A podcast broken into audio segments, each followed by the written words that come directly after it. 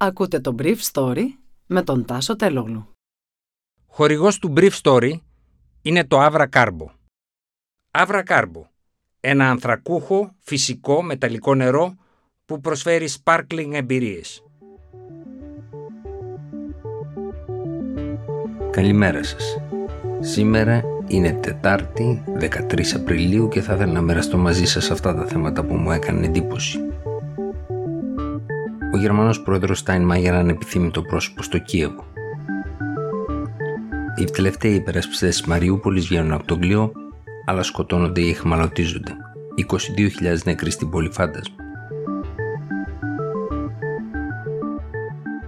Ο Γερμανός πρόεδρος Hans Walter Steinmeier είναι ανεπιθύμητο πρόσωπο στο Κίεβο. Χθες το απόγευμα ο ίδιος παραδέχθηκε ότι πρόκειται να ταξιδέψει με τους ομολόγους του των Βαλτικών χωρών και τον Πολωνό συνάδελφο του Ντούντα στην Ουκρανική πρωτεύουσα, αλλά η κυβέρνηση του Κιέβου δεν τον ήθελε εξαιτίας της φιλορωσικής στάσης του στο παρελθόν. Ο Στάιν Μάγερ υπήρξε διευθυντής του γραφείου του καγκελαρίου Γκέρχαρτ Σρόντερ, που είναι πλέον υπάλληλος του ρωσικού κράτους και υπουργός εξωτερικών της Άγγελα Μέρκερ όταν κλείστηκαν οι συμφωνίες Μίνσκ 1 και Μίνσκ 2 με την Ουκρανία για την κατάπαυση του πυρός στον Ντομπάς το 2014 μετά την έναρξη του εμφυλίου πολέμου στην Ουκρανία.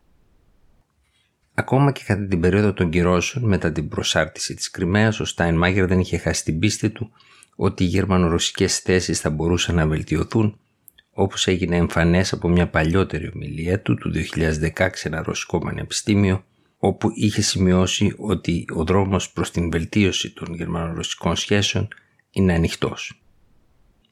Πρόσφατα ωστόσο παραδέχθηκε ότι είχε κάνει λάθος σχετικά με την πραγματική φύση του ρωσικού καθεστώτος.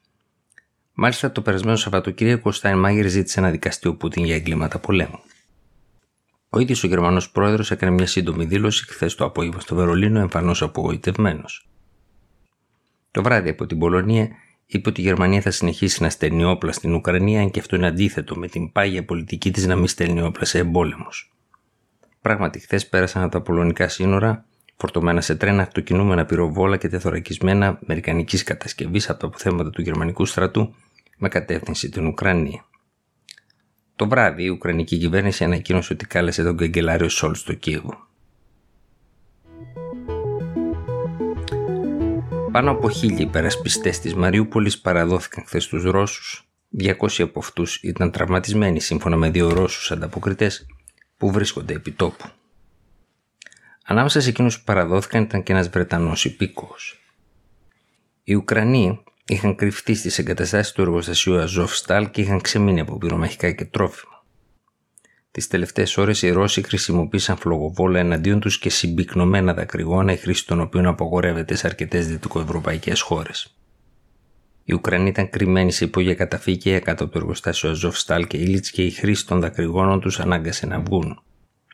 Η εκτεταμένη χρήση των δακρυγόνων αυτών φαίνεται ότι δημιούργησε τελικά και την εντύπωση ότι ήταν χημικά όπλα.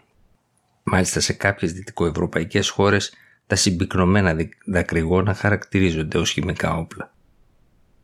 Χθες οι τελευταίοι χίλιοι υπερασπιστές της Μαριούπολης επιχείρησαν έξοδο και κάποιοι λίγοι διέσπασαν τον κλειό φτάνοντας και μέχρι 30 χιλιόμετρα από την πόλη όπου αποδεκατίστηκαν ή συνελήφθησαν από τους Ρώσους που ελέγχουν ολόκληρη την περιοχή του Ντομπάς.